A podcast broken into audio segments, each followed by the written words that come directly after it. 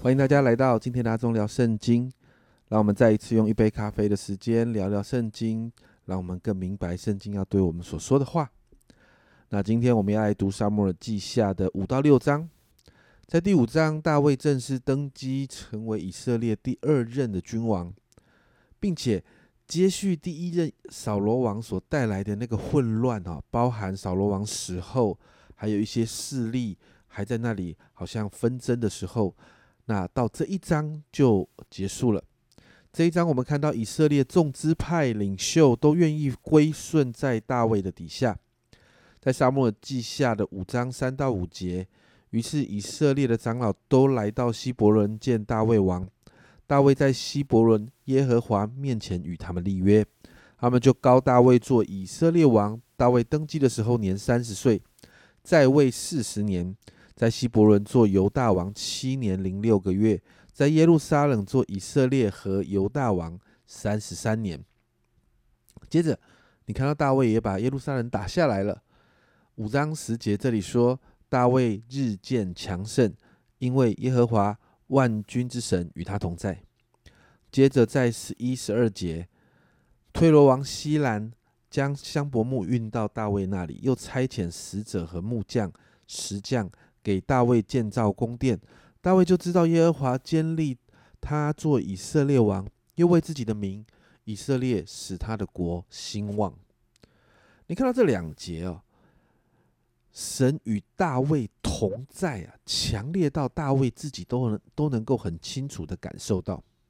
而在这一章经文里面，你看到大卫跟扫罗最大的不一样，就是大卫就算他登基为王了，他面对非利士人的挑衅，你看到大卫。他仍然愿意去求问神哦，并且五章二十五节这里说，大卫就遵着耶和华所吩咐的去行，攻打非利士人，从加巴直到基色。大卫是一个王，他现在在一个王的身份里面。其实，在这一章里面，前面你看到他几乎他的声势如日中天了，但。好难得，好难得的是，你看到这个时候的大卫仍然谦卑的照着神的吩咐去做。家人们、朋友们，这是大卫最难能可贵的地方。接着到第六章，大卫要从巴拉犹大这个地方把约柜迎回来，但大卫一开始就犯了一个错误。六章三节，他们将神的约柜从冈上啊亚比拿达的家里抬出来。放在新车上，亚比拿达的两个儿子乌萨和亚西约赶这新车。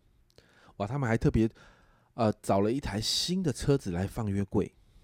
但让我们来看一下神对于约柜这个移动的时候的诫命哦，在生命记十章八节，那时耶和华将立位之派分别出来抬耶和华的约柜。又势立在耶和华面前侍奉他，奉他的名祝福，直到今日。所以你看到，其实神的规，呃，在约柜移动的规定上是要用立位人来抬。但你看到大卫一开始就做错了，他把约柜放在车子上来用运的，所以就发生了一件事了。到了六章的六到七节，到了哪个的合场？啊，因为牛失前蹄，或者是圣经上说它是金条，像牛被吓到了。乌萨就伸手扶住神的约柜，神耶和华向乌萨发怒，因着错误击杀他，他就死在神的约柜旁。很多的时候，我们在看这两节，我们会觉得乌萨很倒霉啊。但实际上，约柜代表是代表的是神的同在，是放在至圣所里面的至圣之物，在过去没有。没有，好像大祭司献祭，然后人根本没有办法来到至圣所，一年只有一次大祭司自己可以进去的。所以约柜是一个至圣，代表神荣耀同在的一个一个一个柜子。而且你知道吗？在民数记一章五十三节，但立位人要在法柜帐幕视为安隐，免得愤怒临到以色列会众。立位人要谨守法柜的帐幕。也就是，其实，在约柜附近，照呃过去的呃规范律例典章，立位人是要在约柜旁边的，所以旁边约柜旁边不会有其他闲杂人等的，百姓连靠近都不行了，何况去摸约柜？那很多人会说，那乌撒是出于好心，怕约柜会倒下来啊。亲爱的家人们，如果约柜是神的东西，那神会自己负责的，真的不需要人的介入。而你看到这个错误根本的原因，其实在大卫。大卫一开始就没有照着规定来做，而这件事情乌撒死掉了，这件事情让大卫产生惧怕，所以大卫就把这个约柜呢，就带到俄别以东家放着。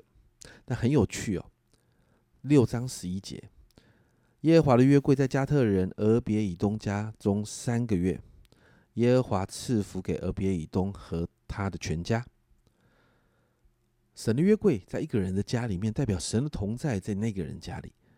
所以，在呃，俄别以东家三个月，神就赐福俄别以东和他的全家。而且，如果你有注意看后面呢，在比较后面的经文里面，这个俄别以东因着神的约柜在他们家三个月，所以整个俄别以东的全家整个生命都经历神带来改变。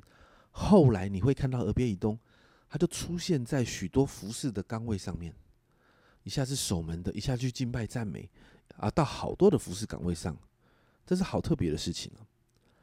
那接着你看到大卫看到这个俄别以东家蒙祝福，他看到神的同在带来的祝福，所以大卫这一次他就再一次要把约柜带回来，但这一次他照着神的规定，他不再用车辆来运送，他是用抬的，并且你看到这一次大卫的心再一次转向神，甚至开心舞蹈，开心在那里跳舞，他根本不在乎他王的身份。